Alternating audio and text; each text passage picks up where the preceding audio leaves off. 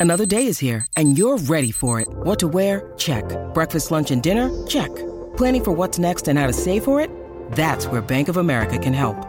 For your financial to-dos, Bank of America has experts ready to help get you closer to your goals. Get started at one of our local financial centers or 24-7 in our mobile banking app. Find a location near you at bankofamerica.com slash talk to us. What would you like the power to do? Mobile banking requires downloading the app and is only available for select devices. Message and data rates may apply. Bank of America and a member FDIC. Excuse me, Veronica.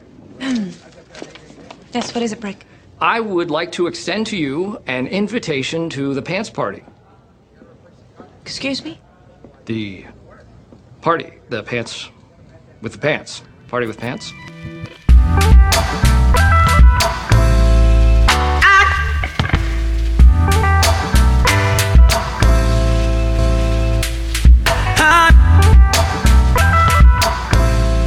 Hello and welcome to the Pants Party. I'm your host, as always, Harrison Starr, HD underscore star on Twitter, joined as always by Ben Ross, Miley Ross, incredible spoonerism right there, and Ren Voss, two three on Twitter. Wow, what a what a way to bring it home to start the podcast. Ben, how are you? Is that spoonerism? Is that the term for flipping the first letters of a first and last name or a name of something else? I am 95% sure that it is. I've never heard of that spoonerism. I'm Googling it right now. Let's, A verbal error in which a speaker accidentally transposes the initial sounds or, or letters of two or more words, often for humorous effect. it is Okay. funny. It is You have, funny. hist- you have hist the mystery lectures, is the example they give. You have missed the history lectures, so that's kind of funny. Cool. Learn something new every day. You're welcome. Fantastic. Fantastic. I can't believe I remembered it. It just like That's nice. I like that. I I need to find more things in uh more space in my brain, maybe throw out what a spoonerism is and bring something else that, you know, is maybe more useful, but you know what? It's what it is. It's what it is. Ben, you had a wild and crazy weekends. Um enjoying was it your first uh wedding since the pandemic began? Oh, this is my fourth. Oh, it is your fourth. I knew that because you had your It was my you, you had the one and I. I don't know why I I, had one in Des- like I had one Des Moines, and then I've had two in Chicago ah, since then, okay, and then and then this one. okay. Um, yeah, it's pretty wild stuff. This was definitely uh, the most quaint of them all. It was at a, on a farm in Lyons, Colorado, right outside of Boulder. It was truly, uh, it's really nice. It was best friend from high school growing up. Um, so putting a bow on that was pretty great. You know, I've known this guy since I was like seven or eight. So, um, and his whole family, like even my parents were there. Um, it was a pretty, it was a nice little time. Highly recommend it. That is fantastic. And were you able to trek out with the lads to to the parks, enjoy the mountains and and whatnot? Yeah, yeah. On Sunday, it's all day Sunday. Really, we went up. We went up to Estes Park. Uh, we did a uh, it was like a four mile round trip hike out there. It was really awesome. Then we went and had lunch at this, something called the Stanley Hotel. It's supposed to be like a famous. It's a famous hotel that inspired Stephen King to write The Shining. Um, but The Shining was filmed at uh, a different resort, I think in Oregon somewhere. Uh, Stanley Hotel. There's a famous scene in Dumb and Dumber in it. Um, got that picture, uh, the hotel bar scene there, and then and then we went to Rocky Mountain National Park. Drove around there for about uh, two and a half, three hours. Uh, it was a f- f- crazy day. I'm still sore. My voice is gone.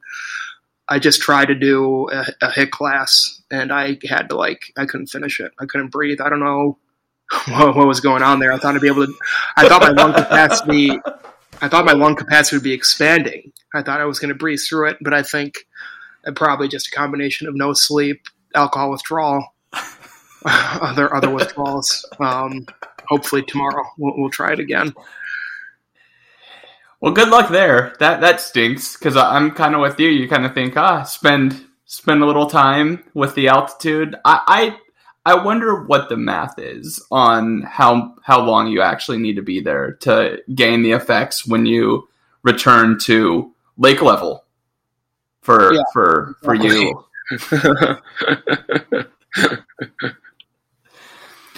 But that's tremendous. That's tremendous. Did you see any fun wildlife? We saw one huge moose at Rocky Mountain National Park, Ooh. and then just tons of really cute chipmunks. But otherwise, no, the wildlife wasn't um, wasn't uh, as prevalent as maybe we were hoping. That was what blew me away when we went to Colorado and Breckenridge was the goats, the mountain goats at one of the hikes. They just pop up, hang out, people getting way too close. Like these are wild animals. Um, let's not take a risk that we don't need to take. But um, I guess that's that's the story. We we went like for this for this bachelor party for the wedding. We went whitewater rafting in Colorado about a month ago, and on that trip we saw like thirty, you know, b- bighorn sheep and the the mountain goats that seem like they're standing up uh, at a perfectly ninety degree mountain face uh, out in the wilderness. That was really cool. So I was able to, you know, two trips in Colorado in about a month. I was able to get get get my fix in.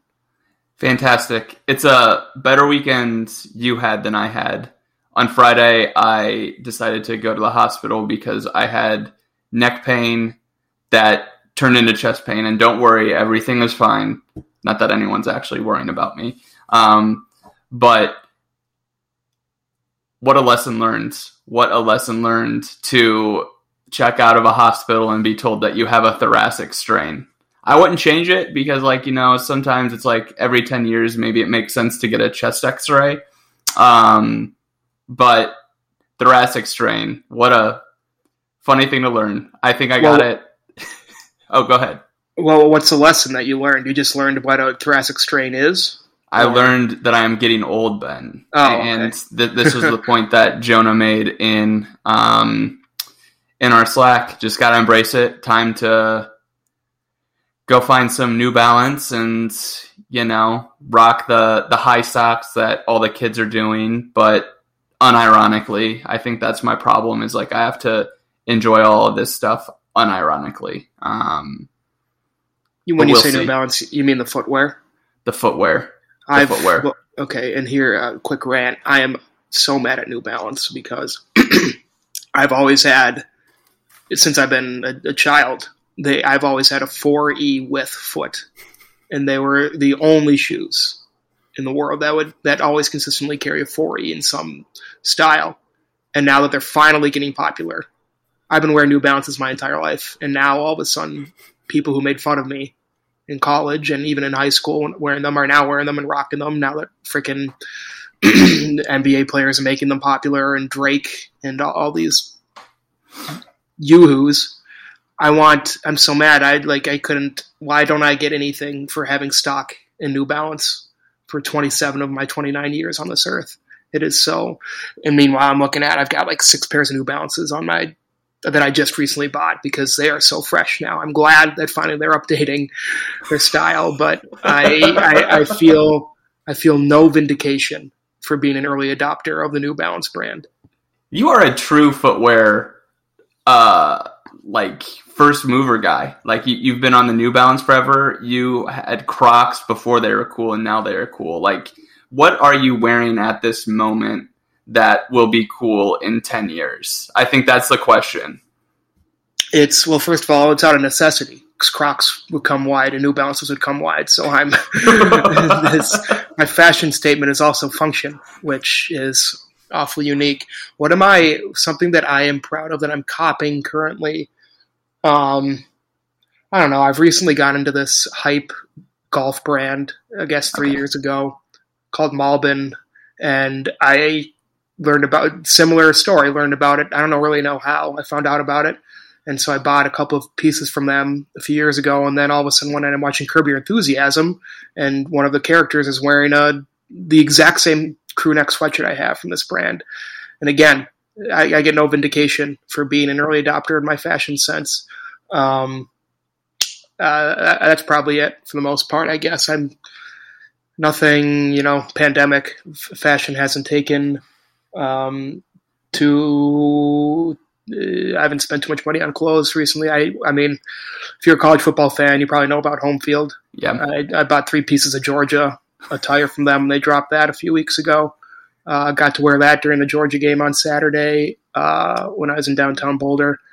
Um, that's about that, I think. Fun, fun stuff. I'm trying to think. The the one thing that I was on early is seltzers. I was on those so fast, unironically, and then it's the classic case of everyone's into it ironically, and then now they're everywhere, and I, I think we jumped the shark with them finally because I had the Bud Light fall flannel ones, and this was a Twitter interaction. I review them on my Instagram too. Anyways, genuinely horrible flavors. And I think the conclusion that I've come to is if it is a flavor that sounds like a candle scent, get out of get out of here. And there were at least three of the four that sounded like candles or sounded like candle scents. Toasted marshmallow, maple pear, and apple crisp. Pumpkin spice was fine. Apple crisp was okay, but it's like genuinely bad stuff. Sorry, The Bud sweet- Light. The sweet seltzer doesn't. I I know, like by definition, they're kind of a little bit sweeter, but like this, I guess, putting uh, candy or you know, uh, what's the word?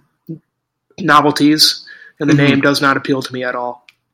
No, because it's like if you're gonna have that that flavor profile, like the toasted marshmallow, if pulled off correctly, it's basically the alcoholic root beers that were kind of big briefly, maybe five to six. Now your father's ago. root beer. Yeah, that one. See, that thing was like those were like genuinely delicious. They were They were so full of sugar. Like you exactly. couldn't you couldn't have really couldn't have more than one. Other- Otherwise, it felt like there's a coat of film on your teeth when you have one. After you have one, That's exactly what it was. Um, except it is probably forty percent of the calories. Somehow it feels as the uh, uh, no need to rant. I was on seltzers first. I did a blog post. you were, yeah. You you. I remember the seltzer reviews. Is that still pinned to your Instagram? Yeah, some of them are. I need to go back through and get them back because I've I've done some over the summer. Um, Well, it'd be interesting to see the evolution because I remember when so was White Claw was it summer of White Claw was it 2018 or 2017? I think it was eighteen.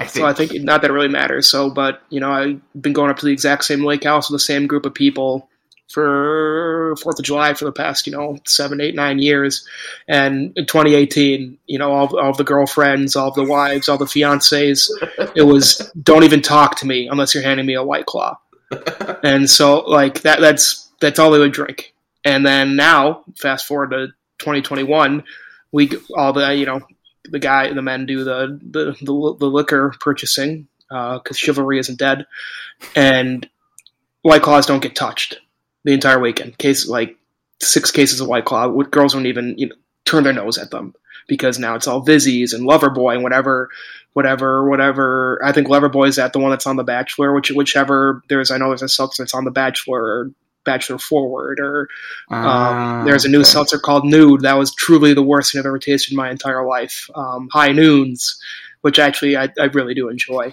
but it's just all. and They also happen to be the most expensive freaking thing in the entire liquor store. Um, I think it's like twenty bucks for a six pack, right? The high noons are that expensive? Oh, they're so expensive I, I probably haven't touched those if they're that expensive.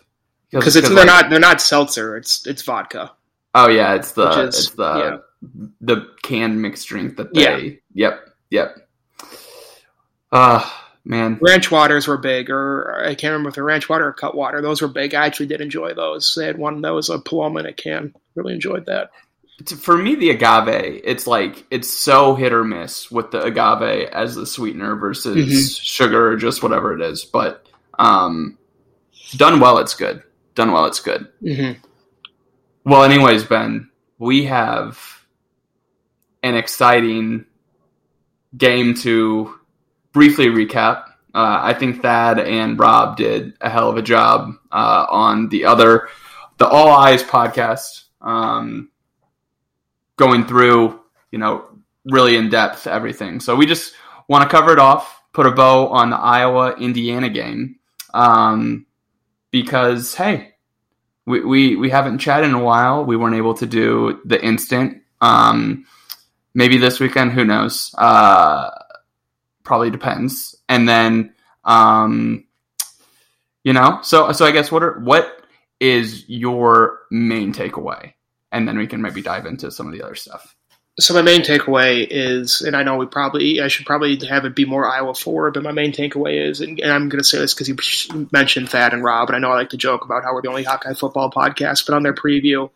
I was listening on the flight to, to Boulder, and they, I can't remember if it was Thad or Rob who brought up that this is, you know, Penix was going into his third, uh, he just had three season-ending injuries, three seasons in a row, and I think that they named three or four other athletes who had consecutive season-ending injuries, and they were all guys who were never the same again because they were, you know, through absolutely no fault of their own, either afraid to get hit again or just weren't the same because you know Penix had had the same ACL twice, right? And so listening to that, thinking about that, it kind of, you know, I'm not a huge gambler, but it made me, you know, put money on Iowa because I truly believe that, and I think that was so true on uh, during the game. Penix was not the same player he was last year. He I don't want to say he was scared to get hurt because I, maybe he wasn't scared. He just didn't have the wasn't capable uh, of doing what he has been able to do because he's uh, you know it's sad. Um, unfortunately, just isn't isn't the same player. wasn't able to his body, his legs, his arm uh, wasn't able to do the, the things he, he, he you know he'd be able to do if he um, hadn't haven't had, hasn't had some really bad luck. And at the same time, you have to credit Iowa because maybe you know if, if that not not to knock on Thad and Rob, but if they're saying that, I, you know, I'm assuming the Iowa coaches are thinking that and saying that too, and creating you know, we love Phil Parker here, Harrison. Um, I'm assuming he he created you know, I, I watched more um, cross blocking between the defensive tackles and defensive ends on the Iowa defensive line than I can remember in a single game uh, in quite some time. It'd be interesting to see if there's any way to track that that number of those statistics statistics because. Uh, you know the, the, the the you know having the nine rotational defensive linemen, they, they did an excellent job of bottling up Penix, making him uncomfortable. Only one sack, but like I'm not concerned because he threw three interceptions and should have thrown five um, arguably should have thrown six. You know, the the defensive line might have been the straw that stirred the drink for the defensive backfield, and it, that's just you know the biggest takeaway is th- this Hawkeye defense can be salty, absolutely salty. And I, I, think it's really easy to draw that conclusion. And for you know one reason or another, it's a little tougher, I think, to draw any conclusions about the offensive performance because the defense gave it 14 points so that just made you know th- that allowed the, the, team to get as conservative as it needed to be or just you know really just sit on the neck of, of indiana because right away you're at a 20 what was it 21 nothing lead 21 3 lead. Um, mm-hmm. that was that was it. Game over.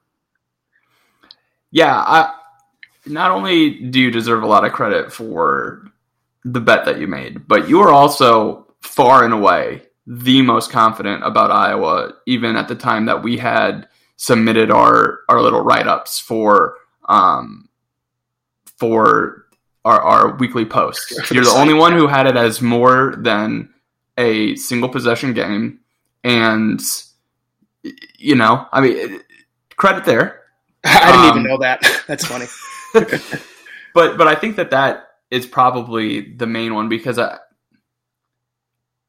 it, it's tough to discern like how much of it is Penix facing an opponent that's allowed to hit him, right? Because I think that that's you can be 100% in practice. Like presumably he was all fall camp. Um, but it's another thing when you have to deal with guys who are going to hit you and um, you know, I, like you said, it was just one sack, but it immediately became apparent that Penix was not necessarily the the same guy that he was um, throughout much of last year. Now, I think maybe the interesting thing is like you kind of go back, you look at his game logs, and he was super accurate his freshman year. I think he was well in the 60s then. But last year he was kind of mid 50s, had a real bad game against Maryland, which I think is where where he was injured. Um, but the yards per attempt uh, just ramped up because he was doing all those things. I think he he had five. He had a guy who's now in the NFL, Ty Fryfogle. They were just streaking down the field, doing all sorts of things. Um, now, this is where like that symbiotic relationship right between the defensive line and the defensive backfield are so important because, hey, Iowa's not allowing these guys to get loose. Maybe two big plays out of the pass game, but they're also able to get into the backfield, which forces those quick plays. And I'm not saying anything that no one necessarily doesn't know, but like it, it was surprising to me to see the defensive line play as well as they did because they're kind of a no name bunch for like lack of a better framing of it. Like none of them are built like the classic defensive tackles, maybe Shannon and Black aside, but you didn't really see them do a whole lot. Um, Logan Lee, um, he was real good. And I think Van Ness was maybe the one that came the most out of nowhere just because, oh, he's he's playing inside. He came in as a, an end. He doesn't look like a defensive tackle by any means, but he's just living in the backfield. Um, and t- to be frank, like towards most of the second half, it's like kind of hard to pay attention because I was just doing their job so well on defense, and then it's like uh, I got a toddler to watch, so I'm gonna have one eye here, one one eye on the kid, and you know it, it was it was a, a hell of a Saturday, that's for sure. Um, I mean, I guess you know I have to toot my own horn. I predicted the Riley Moss pick six, different context, but mm-hmm, um, you did. Uh, I guess I, I technically I was wrong because he got two. Okay, I mean, I don't think this isn't this isn't the Price is Right where you where you lose for going over. uh, I mean, and going back to like sort of, I guess this is just all masturbatory between us because now I was going to say I'm going to go back to last week where I said, I mean, wouldn't you be more surprised if this defensive line totally went out and looked like a bunch of zeros instead of how they looked on Saturday? too. And you said it was sort of a bunch of no namers. I mean, I started defensive end. Zach Van Valkenburg was playing Division three football two yeah. years ago. Like, I mean, just, and Logan Lee was an offensive line recruit, right? Or maybe even tight end. He wasn't yeah, a defensive what, Yeah. He wasn't a defensive line recruit. So, sorry, did you did you already just say that? Um, yeah, tight end. Yeah. Okay. Uh, I mean, so yeah, it's we know who Phil Parker is, and this is him. I think is and we'll talk about it probably a little more as we we talk about Iowa State. But I think is there too much fool's gold in this defensive performance? Was the QB was Penix just so not himself that what we saw out of Iowa's defense is easy to overrate as we kind of look at it from from a week one to week two overreaction standpoint is that maybe the single unit in the Big Ten that's the most easy to to have a, wild opinion about that maybe doesn't come true in the future. That's a great way to say it, fool's gold, and I think it is because again, I, I, think Indiana is just isn't a good team. I think this this I think this Indiana is this, is the same Indiana that Indiana always Indiana's. You know, I don't think Tom Allen is a great coach. I think you know Ty Fryfogle is a nice player, but was there an offensive? Was there any Indiana offensive lineman that you think would have started on the Iowa offensive line? Um, out of were, were there any skill position players that would have started for Iowa? And like, Iowa isn't totally and completely loaded on the offensive line this year. They're not totally and completely loaded at skill position. Arguably, they are. Maybe I mean, we can make that argument if you want. But uh, and then you know, Tom Allen is supposed to be some defensive mastermind, I guess is if his since his offense or his, Tom Allen's offense, you know, made put his defense in a 14 point hole. It's a little bit tougher. Um, and Iowa's offense didn't need to do a lot of things to to, to to, to to give the Indiana defense any fits. But I just you know looking at this Indiana schedule. I mean, they got Cincinnati in two weeks. Um, they got you know, and after Cincinnati, it's Western Kentucky, then Penn State, then Indiana, then Ohio State. Or excuse me, yeah, Penn State, Michigan State, then Ohio State. Um, three straight weeks. Like, I kind of think the, the the Hoosiers are going to be Hoosiers um, once we reach the end of November. Yeah, I, I think that retrospectively, that's an under that I probably wish I had felt Yeah, a little more confident in. Um, and I guess maybe fool's gold is probably a little strong, but like anytime your defense outscores the opponent's offense, that speaks for itself, right? Mm-hmm. That And I mean, Michael Penix was he was a dark horse All Big Ten quarterback of the year. Yeah, yeah. I mean, it's it's kind of wild. I want to talk about like the state of quarterback play in the Big Ten if we get to it today, because brutal, brutal. Anyways, um, switching over to the offense just a little bit, kind of a lot like the defense. Um, Iowa just got into their zone of doing what an Iowa football team does, and again, it's like, how much do you take away from it? But also, they did their job for the most part. There was the the one I would call it one bad fumble by Ivory Kelly Martin. I think the Goodson one, it sounds like I think that was probably a little closer to 50-50. Um, maybe it's whatever they call on the field is what play stands. Um, but they did happen.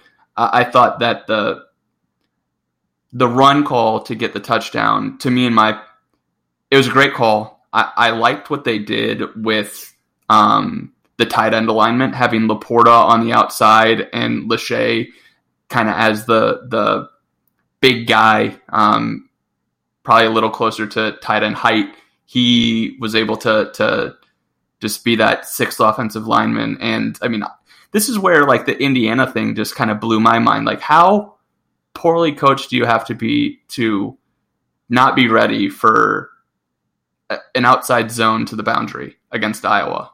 I don't get it. And like I think the cornerback like knifed or over, like totally overcommitted on that play too. Like how you you should have seen this play nine dozen times in, in film. Like w- what is he doing? Um, uh, I'm glad you brought up Lachey. I think he looked absolutely great. He looked really really good.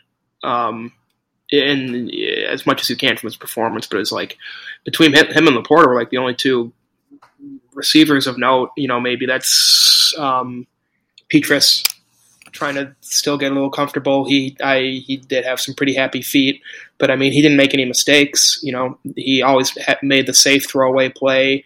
Uh, only got sacked once. That wasn't his fault. He had the great. He looked. I mean, how hard is it to run up the middle ten yards when he got you're running behind Tyler Linderbaum? But that that um that drop was a great call. Um, overall, I mean, honestly, I think it was a pretty nice day for Brian Ferentz.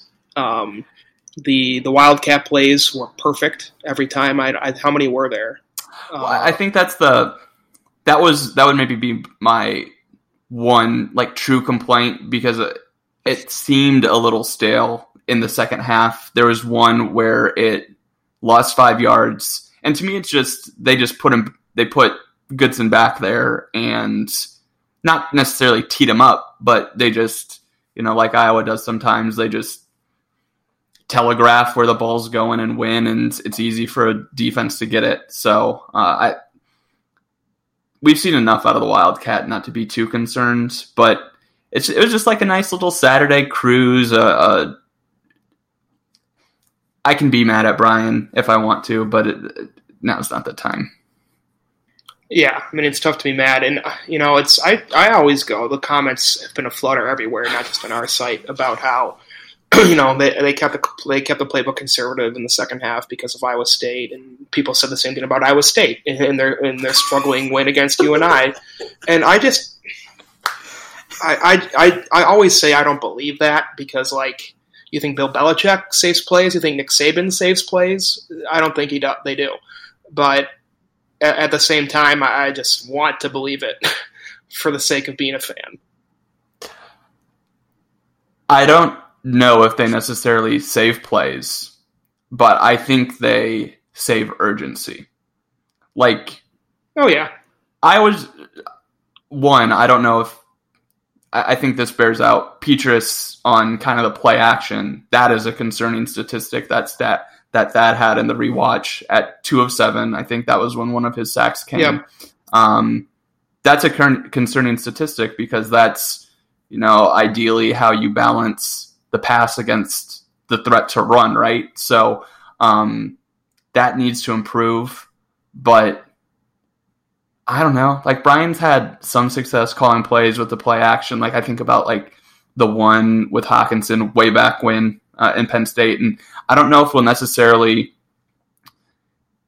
see Iowa pull out a lot of trickeration, but I think that that's the kind of game plan which would really benefit Iowa going into um, into the Iowa State game is just trying to grind every single chance that they have. And I, I don't know if you we want to turn to Iowa State now, but I think that th- there's just not much to take from the Iowa offensive performance because there was not much given. 300 yards, but when you put up 34 points, it's nitpicking. Um, because uh, I was just not concerned with putting up yards for yards' sake. They'll put Tory Taylor back there and have him kick it into the end zone against his will.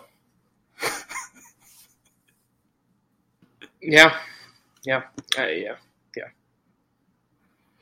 Is there anything else you'd like to add about the the IU game?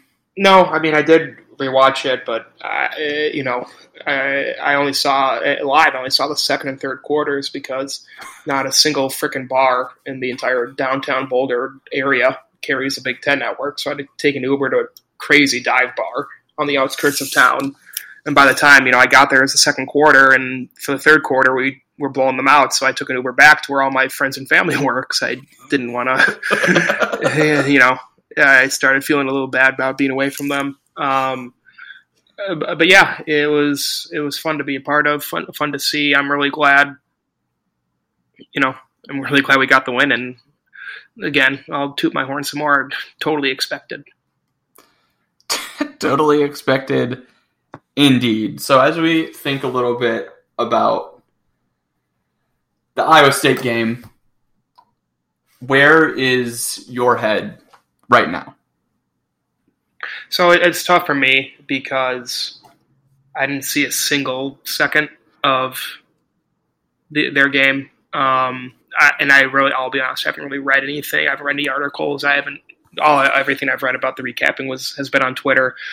Um, I, I know like who Charlie Kolar didn't play right, and he might not play against Iowa either, which I think is a huge loss for them. Um, I heard Purdy, you know, kind of look like butt cheeks. Um, but at the same time, how many times has Iowa struggled with a lesser opponent?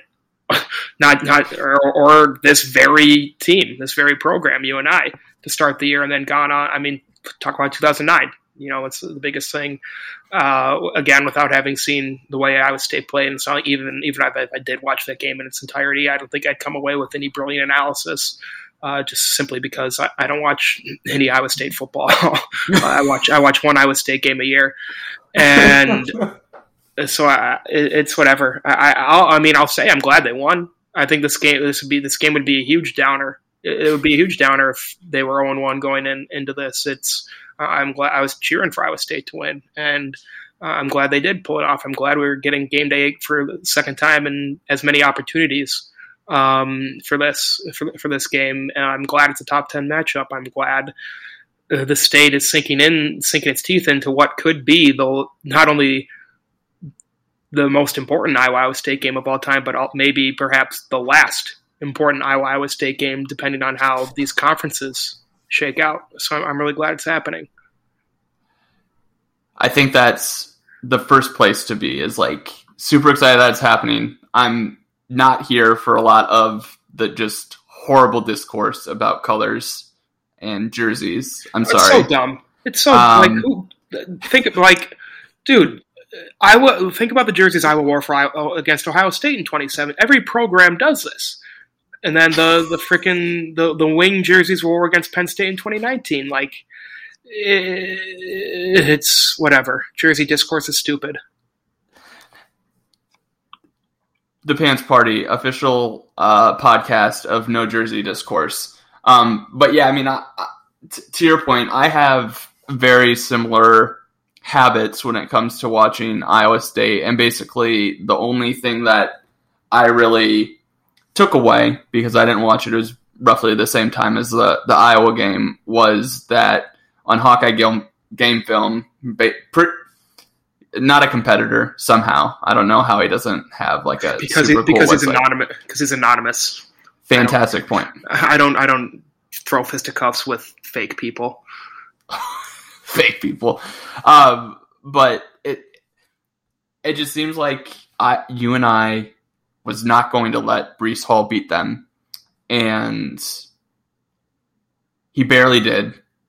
And Brock Purdy, you know, hit all his underneath routes, missed on a couple big ones, and that's how you end up in a tight ball game against a lesser opponent. Now, I, I did go back and like do some statistics because Gukin had some interesting like first game stats. Um, and why does Iowa State open with UNI? That is my question because they've opened with them four times. They've lost once. I can't remember the other. Uh, most mostly tight games. Um, why are you doing that to yourself? Open with a team that doesn't have like all this pent up energy. They're game planning for the first game. This is a true Super Bowl situation, right? I mean, that's kind of uh, some of the discourse that that occurs is, oh, it's someone's Super Bowl. This is UNI's Super Bowl in some respects. So I don't know why you give them all off season to prepare for it. That would be my one recommendation. Free advice for Iowa State: play UNI. Don't play them in game one. Dumb idea. Dumb idea. Um, but I mean, I think the the thing that concerns me about Iowa State is that Iowa just seems like a very easy team to defend. And part of that is by, I think, design in terms of the complementary football that is the term to use now about the Iowa offense. Part of it is personnel. Tyrone Tracy, I think, has potential to be pretty high octane. Goodson, same, but the things just need to break in such the right way for them to get loose that it's a little concerning, right? Um, but maybe Iowa State's the type of team that um, Iowa might be able to run that post that Tracy had that 75 yard touchdown for against Wisconsin. Maybe that's there. Um, maybe by some grace of God, they forget how to defend zone run to the boundary. Um, but broadly speaking, like Iowa isn't going to necessarily force Iowa State to make mistakes. I don't think. I don't think unless we think that um, Iowa's holding on to a lot of stuff going into the Iowa State game. I, guess I, I, I kind of know what you mean because it feels like Iowa has two impact players on offense, and Tracy and, and, and Goodson, and maybe it's easy to isolate them because sort of the guys behind them don't necessarily uh, bring too much to the table. You know, Ivory Kelly, Kelly Martin's a fine player, and I love Nico Ragaini and Charlie Jones, and uh, I, look Porta. I think is probably an impact player too, and potentially Lachey. Uh, but it's uh, you know the Tyler Goodson isn't the type of runner I think where he's like like Minnesota's. It's too bad he's out for the season now. But Mohamed Ibrahim, where Iowa can just feed him the ball thirty times a game and get a guaranteed, you know, 100, 250 yard performance out of him. I think he's just not that type of running back. That's fine because he does a lot of other things that other players can't do. Um, so Iowa just can't lean. You know, the the two the you know maybe I was too uh, the way I'm trying to what I'm trying to articulate is Iowa can't really lean on maybe its most two most talented players because uh, I, I just think the way that Iowa operates is it's easy to scheme to, to take away playmakers.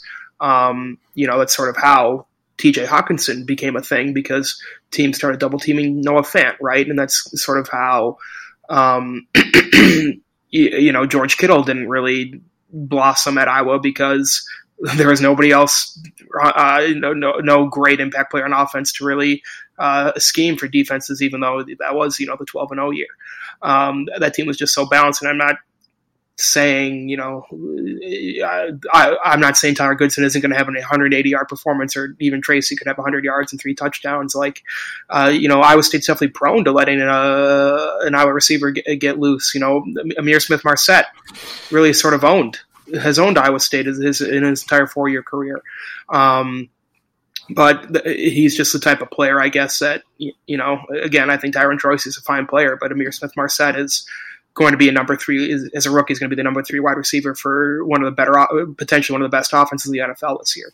So it's just it's tough, and that's why I sort of want to believe that the you know Brian kept the playbook closed this week. Yeah, week. I think. Yeah, I think the thing that I'm holding on to maybe two things. I'm holding on to the fact that Keagan Johnson, after being on the depth chart basically all off season, right, as a true freshman, didn't really see the field in relevant fashion week one. And I'm holding on to hope that Charlie Jones, one, is 100%, but two, he can serve as that kind of top remover of a defense, and that Iowa just didn't really leverage that. Um, I think we've seen what Brian can do with two tight ends and a super unique game plan like he did against Ohio State. Now, is a road environment with Petras's first start, is that the time to break out the 2017 varietal? Uh, maybe, maybe not. Um, but that's kind of where I come back to the type of game plan Iowa probably needs to run is what we saw in that 2018 game at Penn State, where they were just probably a little reckless, if we're being straight up. Like they had um, the fake field goal. I think we're due for a fake field goal soon. Uh, that Sam Brincks got the touchdown. Um, they had that play I mentioned earlier with Hockenson going deep they had the super weird Peyton Mansell play. Um, that was maybe Kirk Ferentz's worst moment somehow that season because that that swung the game as much as any single game that I always had, any single play uh, that season.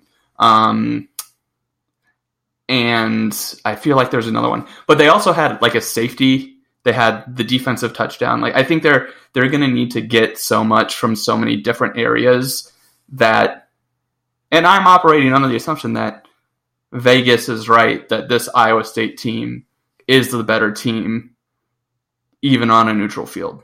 Um, and I think that that's probably a fair assumption to have just because we have not seen Spencer Petras play in a road environment. Now, is he the type of kid that can go out there and be a heel.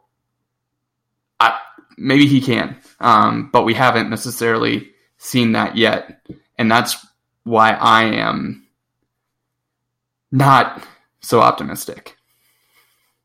I guess I'd love to sit here and turn my argument about Iowa's defensive line over to its quarterback and say, wouldn't you be more surprised if Petras was totally and completely but um, against Iowa State instead of being, you know, a revelation or even just, you know, competent or satisfactory or um, passable.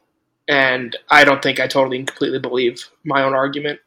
Um, it just doesn't feel that way because I didn't, you know, you, you and I, I think we have a, tough time saying bad things about these college kids. Just, I think, which I think is the way to do it. But I just wasn't super impressed with him. The the him moving his feet so fast every time he did a three step, five step drop. It was just something pretty crazy to me. You know, that being said, some players I think you made this argument last year. You know, they they they, they get up for the for the for the for the for the gosh. Um, my brain cells are dead for the environment for you know a big some players perform so much better in such in a hostile environment they need the they need to get hit to really start you know believe it. And that's something that we lacked in, in 2020 obviously. Um, so i guess the argument i'm trying to make is I won't be surprised if Petras all of a sudden is a totally different player in a road environment because maybe he can he's a competitor and can thrive in that sort of um, in, in, that sort of environment and in, in, that in that in that in that host, hostile um, hostile place, you know, because um, it's definitely going to be you know the toughest place he's ever played as a Hawkeye, and I don't know. I, I guess I just w- wish I had a little bit more confidence in him, um, and after seeing Alex Padilla's series. Oh God, yeah, yeah. I know it's you know we're gonna we're gonna be riding the Petras bus all season if he's healthy. Yeah, yeah. Uh, starting to hope that he is healthy. I, I think here to to bring to answer that question that you had at the beginning, would I be surprised if Petras went out there and played genuinely horribly? I actually think I would be. Now, I'm not saying I think he's going to go out there and win the game for Iowa, but I'm saying that the way Iowa football has constructed this team around him is that, and his mindset too, is not making any mistakes. And maybe the environment forces him to. But in a weird way, I'm kind of confident that he's not going to play so bad that Iowa is not in it. Um, so m- maybe this is just me being too confident in Iowa's defense per usual. Um, but it, it still just kind of comes back to we, we know what he is and he manages games he doesn't make mistakes outside of the first two games last year. And he doesn't really make any whoa plays. Um, and maybe that's just what Iowa needs in their quarterback right now. I think to put it more simply, what you're saying, correct me if I'm wrong, but he's not going to single handedly lose a game for Iowa, but he's not going to single handedly win the game for Iowa either. Bingo. Okay. And I think that's right. I think a lot of people feel that way, I bet. And I think that's a pretty you know astute observation. From a defensive perspective, is there anything that scares you? I mean, is Breece Hall really uh, that good? I, I don't know. That's the thing. Like he was he was first team All American last year, right? Yeah. Yeah. yeah. So I mean, uh, deservedly so. Yeah. So and then Charlie Kolar, I, I I mean, I did know he was he wasn't he first team All American too. He was not first team, I believe. He was in the the range though. I think he mm-hmm. was second or third. So like that's in a you know first team All American running back and an incredible tight end. Iowa State's doing their best Iowa impression right now on offense. I mean, late mid two thousands Iowa, I guess. Uh, I mean, no, like since 44-41, has Iowa State ever totally and completely embarrassed a, uh, an Iowa defense? Not really. Really. I mean, there were the, the, there were really those two games, um, but I think what what I looked at earlier this summer was the only time Iowa has lost this game since they got their monkey off the back in 2003 was by double digits was when Drew Tate concussed himself. Now I think that that team relied far more, far much, far more on Drew Tate than this team relies on Petras. But I think that that was that's kind of the template for Iowa State to win big is for everything to go wrong for Iowa. Now, I think if you're an Iowa State fan, what you have to feel good about is like they should be the better team. Like, I mean, they should be able to weather some mistakes. They just should. I mean, I like I, I think that unless Matt Campbell is so far in his head against Iowa that it's just something he can't overcome. Like I mean, I, I, I just maybe I'm just spinning myself up into thinking that Iowa State really is the better team. But I, I, I just don't like some of the numbers that are going against Iowa as well. And, you know, it's going to feel like a huge victory if Iowa wins. It, it will, because it is. Well, yeah, it's a top over victory over an state rival top ten team. It'll be, of course, it'll be a huge victory. I do like how you said, you know, Matt Campbell um, could be super in his own head, and he could, you know, he could pull PJ Fleck and lose this game for his team. Like that seems like a totally likely scenario. Um, I, guess the thing is that I am concerned about. I, think Iowa State, on paper at least, has a huge advantage on, on both lines. Right? Maybe less pronounced after we saw some good things uh, from the Iowa defensive line last week, but the offensive line still wasn't wasn't super but uh, they didn't need to be either. But it, it, I feel like doesn't Iowa State have like three or four um, between the two lines, three or four real NFL prospects, um, you know, size and everything. I guess, uh, and that's just you know classic bully football. But uh, again, th- those being able to sort of scheme around those, and now now I'm thinking about you know that All American running back running behind this great offensive line, and I'm maybe a little bit scared. But I'd be more scared if you know Brock Purdy was a true dual threat quarterback, and Iowa State had you know a David Bell and um, you know ran a, a Purdue like offense. I think the thing that I am perked up on after watching some of these games is are super veteran offensive lines actually good offensive lines? because what we saw from Indiana, super veteran line, get run roughshod over by the Iowa line. We've seen this from Illinois' line twice.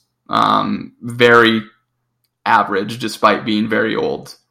I'm wondering if that will carry over to Iowa State. Now, again, I think that Indiana playing in a road environment is the same thing that Iowa's going to face playing in a road environment. But that's something that I'm just curious about. Like, are super veteran offensive lines actually good? Or if they were, if they were better offensive linemen, they wouldn't be playing the sport, I guess, is basically the sport being college football versus pro football. I, I mean, it's a really nice observation. I kind of, I, I kind of want to buy into it because I was definitely had a couple of players um, on its offense fine in the past who you're kind of wondering that he's been here four years. Why isn't he better? Um, but or five years, some in some cases even.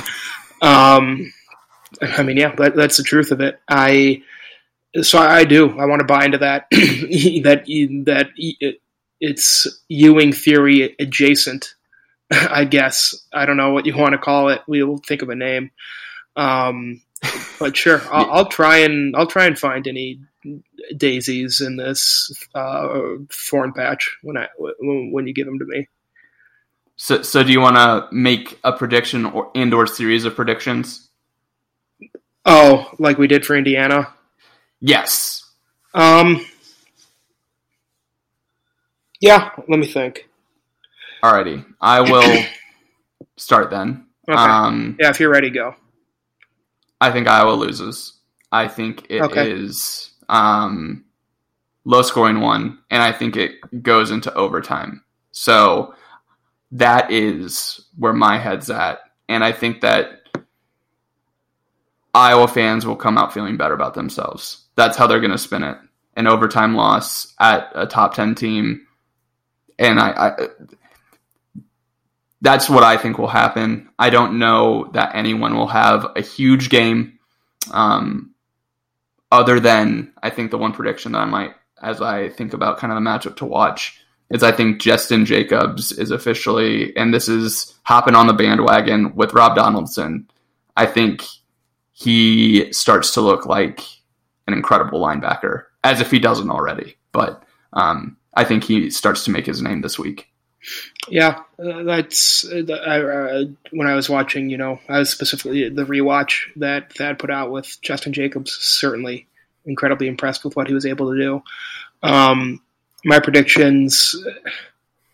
I just it doesn't feel like I was going to lose this one um, with all the momentum going their way uh, after the Indiana win. I think you know the offense does struggle. I, I think it's sort of leading up to be uh, like the similar, you know, the the just get us 14 game like I had against Michigan in 2016. Um, Yes. I can't can't yeah I can't remember the exact year, but kind of feels like that. It feels like the Iowa's defensive backs are just too really too much for um, Purdy to handle. And I guess my only real exotic, let's say, prediction is I think instead of getting a pick this week, Riley Moss gets a sack. Ooh. There it is. Mm-hmm. There it is. Did you? Sorry, I, I missed the beginning. Did you have Iowa as a win or a loss? I, I think Iowa wins. I think it's Okay. really you know 14-10, 14-7 win, and I think Ooh, we're able okay. we're, we're really able to keep um, Iowa State out of the end zone because uh, sure, call me Breece Hall truther, despite not really having any evidence at all to back up that claim. I don't think I want to get into a Big 12 doesn't play defense argument here. Um, Yeah. So, as we wind down, wanted to take a little tour around the Big Ten. And I think um, the one thing I want to start with is not so good on the Bielema bus right now. Um, you know, running Yeah, into stuff. some- road, running into the Roadrunners. yeah, literally running into Roadrunners. Um, he is the coyote, and it it just checks out. So so little disappointed there, and that's why I am like super conscious, maybe too much so, of the overreactions. Um, Wasn't Vegas kind of right on that? weren't they? Only, wasn't Illinois only favored by like three? five. I should have known. Okay. I should have known. Um, so there's that, and then the Penn State Wisconsin game. It was big noon Saturday, big nude Saturday, as uh, Matt Cable calls it, and I had to make a decision at halftime as to whether I wanted to go run errands or get into a discussion about me watching a game that does not concern Iowa. And I decided to go to Sam's Club and just Smart. follow it on my phone tangentially because it's it was zero zero and there are more important things to have discussions about. By, by the time we got from the Denver airport to, to where we were staying in Boulder, it, it was halftime. It was 0 0, and we didn't even bother to try and hu- hustling out to, to see that game because I knew. Because I knew I was going to try and I knew I was going to try and sp- I was attend, in, attempting or intending on spending four hours of that afternoon watching Iowa, so I didn't need to add any more hours to that to that uptick. Uh, so I didn't really watch. I didn't watch any of that game. I haven't, I haven't suck out any highlights, quote unquote. I just read. I did. I did read some of the gamers for that, and then I've been to Graham Mertz talking about trutherism. Graham Mertz, We are he's stinky. He's very. we are the stinky, podcast. and I would. I can't wait to see how the season progresses because I'm next weekend. I'm going to Notre Dame, Wisconsin, here in Chicago at Soldier Oh, yeah. Field, and you know who Notre Dame's quarterback is?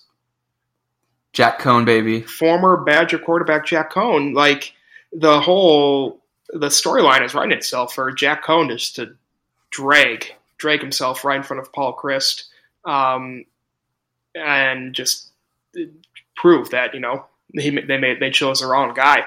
Um, and I am look, you know, as much as I hate Notre Dame, I, these are probably my two least favorite college football programs.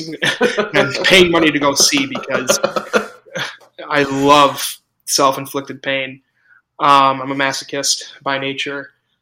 Uh, there was another point I was did want to make, but now I can't remember. Isn't this wasn't this your prediction though that Penn State was going to be Wisconsin's only loss on the year? Do you still believe that? No, I had it as Auburn was going to be Penn State's only loss. Oh, okay. And that was a dumb, dumb prediction. But I still stand by Penn State as the Big Ten championship, Big Ten champion. I actually, because I, I was able to watch the first half and the last half of the fourth quarter. And Graham, like, Graham Mertz is not a good quarterback. Like, and this is my take: is if you're a junior in college and they're still talking about you as a recruit, you are not a good quarterback. And Matt Leinart's pulling up on a boat in Madison saying, "Hey man, you're the highest rated quarterback ever to choose Wisconsin." It's like this this guy is Spencer Petras if he doesn't play Illinois. And we would not be hyping up Spencer Petras as the best quarterback recruit if we have X games that we've seen him not play like that. So that's why we're Graham Mertz is probably the only guy that we actually rag on as a college college athlete and then a certain basketball player. Um so that's that's uh the Wisconsin Penn State stuff. I think the interesting one was Northwestern Michigan State. I did not expect something so weird like that to happen. Um, you talked me off the ledge. I was about to lay a boatload of money on Northwestern, and you talked me off the ledge. I think either post podcast last week or mid podcast because I was shocked. I think they were only favored by three, and you just said Northwestern had lost however many starters from last year, and that kind. Of, and then I and then I read Mel Tucker got forty transfers literally 4 0 from other schools. And I was like, okay, coin flip. And um, it was a snoozer. And like that Michigan State team looked like a um, Mark Dantonio Michigan State team. Really, like they had an incredible running back. Quarterback was serviceable. Oh, and then talking about old Michigan State quarterbacks, freaking um, the guy from Iowa, Rocky Lombardi for NIU, he goes in and they they he, they beat an FBS team uh, this week. Um, so just crazy parody going on, uh, or Northern Illinois, not Northern Iowa, excuse me. Um, just crazy parody out of that game, and then the Minnesota Ohio State game the night before was really a, a treat to watch too. And you just have to feel bad for them. And Ibrahim, Ibrahim just talked about three plays back to back to back that totally, you know, Minnesota was in the driver's seat. Then Ibrahim goes down, uh, pick six, and Tanner Morgan strip sack. Just bummer. Yeah, yeah. I mean, like you you want to see rivals lose in excruciating fashion, but you never want to see anyone get injured in the in the way that Ibrahim did. And um, I'm not sure if I was like upset, but like there was a definitely just a weird air about Twitter after that or as that was happening because it was just it seemed like the tur- it was everyone was so confident in, in, his injury, and it just was sad. Yeah, and it it was because I mean he, he he looked like the Big Ten Player of the Year. Like he he had yeah, I mean, put together a performance that he can build on and have just this incredible season, even if they had lost the game. Um, to, to just be great. Minnesota, it just, it just, sucks. They it looked like Wisconsin. They just a beefy offensive line, paving the way for you know one of the best running backs in the country uh, against you know one of the best teams in the country, just daring them to try and stop the run, telegraphing the run, just saying you know we're gonna run right over you, run run around you, run over you, and um, you know not not to say Minnesota's you know backup is capable enough, but it's still not not Mohamed Ibrahim. You go from the wagyu to a, a ribeye or, or, an Angus, mm-hmm. and it's like there's still that drop off. Yeah, of course. It's, um, nice. it's a nice comparison. I've never had the wagyu either, so got. Uh, but but anyways, um, uh, I'm trying to think. Michigan. Do we want to talk about Michigan? They had a big blowout I mean, Western they're playing Michigan. Western Michigan. I don't care. this this is one where I'm on overreaction watch because Michigan is only seven point favorites to a Washington team that lost to That Montana, lost. Yeah. and I don't know what to think. I think I like Michigan. I think I like the momentum that they have going into this season. I I'm going to go down with the Jim Harbaugh ship. I am probably the last person on Jim Harbaugh Island. I like him as a coach. God help me. Um, but I'm on. I'm curious about that one, and then I guess maybe maybe as we turn it to looking across the the landscape, we got Big Noon Saturday, um, Ohio State, Oregon, and Well, Oregon struggled with Fresno State for four whole quarters. I know I, I I think I like Ohio State big in that one. Yeah, I mean, you you said Penn State's still your pick uh, to win the Big Ten. I, I- it's Ohio State until proven otherwise. You know, C, at CJ Stroud, you know, he really turned it on the second half. Chris Olave, legit. You know, uh, I mean, uh, uh, first team All All American candidate. Um, in Oregon, I didn't see the game, but struggling against Fresno State isn't where you want to be. Um, where isn't that game in Oregon? No, it's in uh, Columbus. Okay, it was I supposed to be Oregon last year, right? Yeah, I think so. Um, Um, so I mean, I, I what, what is that line? Because I just kind of think Ohio State. it's 14 and a half, man. Yeah, And yeah, I, makes perfect sense. I don't like the hook one bit. Yeah, it's stinky. Not one bit. But uh, probably go with the over there. At the at the very least, I have I think some unders to counter it. So um, I think the thing to watch with the Oregon deal though is if Thibodeaux is um, good to go because he was injured, and I think that that is part of the reason that they struggle a little bit. The, I, I want to talk about Olave for like 15 seconds, and they said he's not the fastest guy in the world, but the way he plays is like always at 80% speed, which is already really fast, but he's able to stop in a way that not many wide receivers can. Like stop and change direction. Like he had that one touchdown where he was going down uh, across the field, stopped at the sideline, cut it up, and it's just holy smokes! And he does it all from going 80% speed to zero back to 80% speed, and it's just like this man is so fast, so but plays slow. Talk about this report. It's so funny you brought that up because I stopped my I just stopped myself short of saying Chris Olave. If CJ Stroud ends up being more than capable, a classic Ohio State quarterback, Olave could be a dark horse Heisman candidate because I don't want to.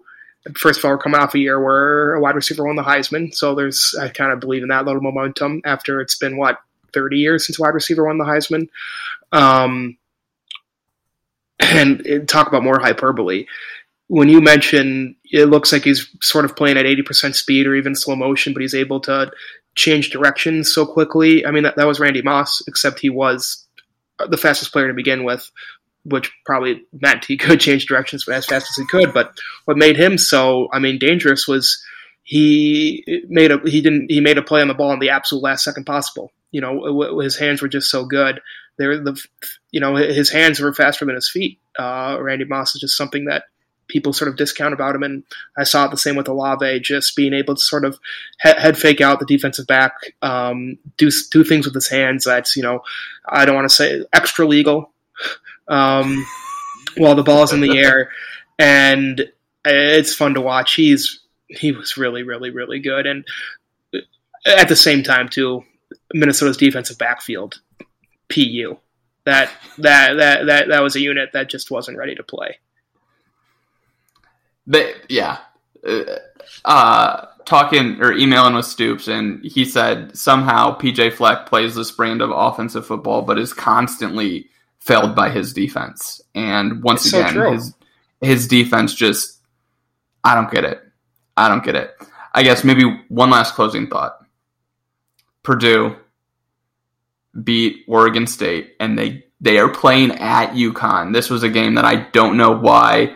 I, I think I said this while we were going through schedules. I don't know why Purdue scheduled this game They are 34 point favorites. Now I know why they scheduled this game. Incredible. Are they Incredible getting line. are they getting paid or are they paying UConn? I think Purdue does this thing where they're they they're juggling like those power five home and homes. And I loosely use UConn as a power five, but they're independent, so like uh, kind of, and they just they just got balls in the air. Oregon State, UConn. Oh, we're gonna play Vanderbilt, and none of these teams are good, but it's like still, why are you playing these games?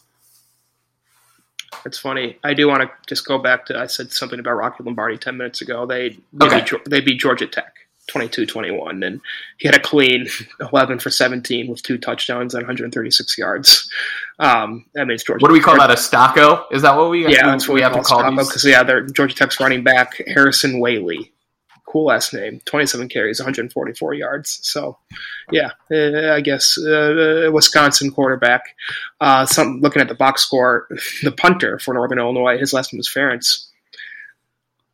It's spelled differently though, so get get your hopes. Don't get your hopes up anymore for that. But Wow. I think overall, my point was I think I read um, I can't remember where that there were 60 games this week this past weekend where uh, uh, F, uh, an FBS team was playing a team a tier below it, and the tier below it won 11 of those 60 games, which is a really high number. Uh, for that to happen, and it could have been more. Looking at like you know teams like Fresno State, Northern Illinois, that number could have been even higher. Um, so just Iowa State. and Iowa State, and it's um, uh, makes me makes me kind of glad Iowa scheduled Indiana and not Miami of Ohio. Delaney bot. hmm It, it it spits out some good stuff sometimes. So I think that's where we'll leave it, Ben. We will be in contact uh, throughout the uh, Iowa State game, I'm sure. Um, but hey, we we were split in predictions, and you know one of us will be right, and I think that that's a good place to leave it as as good as any. Agreeing with every with each other and everything would just get boring. It sure would, Ben. it sure would. So for Ben Ross, I am Harrison Starr. This was the Pants Party. Go Hawks. Fuck State. Always.